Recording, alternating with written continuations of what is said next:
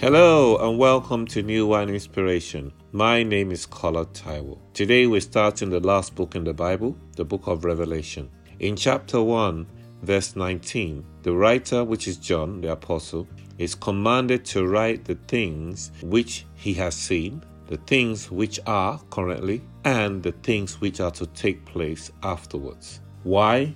Because in verse 3 of that same book, John is told, Blessed is he who reads and those who hear the words of this prophecy, and those who keep the things which are written in it. And so, brothers and sisters, this book of Revelation is to be read, is to be heard, and we must keep them because we will need them. In that tail end of verse 3, it says, For the time is near. This book it will be a blessing to us as we read it. This book, according to John, from verses 4 onwards, says that this inspiration is for grace and peace that comes from God, the one who is, who was, and is to come. But not only that, from the Holy Spirit in the form of the sevenfold intensified Spirit before the throne of God, and from Jesus Himself, the faithful witness, evidence, the firstborn from the dead,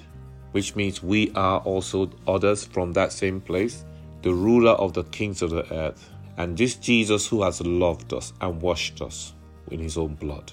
Brothers, as you read this book, I want you to enter into the enjoyment that exists. We realize that the vision that is shown to John from verses 9 all the way to verses 18 show who this Christ is the exalted view of the one who is the Alpha and Omega, the exalted view of the one who is the first and the last, the one who has a garment that is white, the ones whose eyes are piercing, the one whose hair is white as wool, the one who holds seven stars in his hands, the one who moves within the lampstand, which is the church. And so, brothers, as you read and reread this book today, and sisters, as you meditate on this book today, I pray you enter into the enjoyment of that which is a blessing of those who keep the word, all for the glory of God's name. God bless you.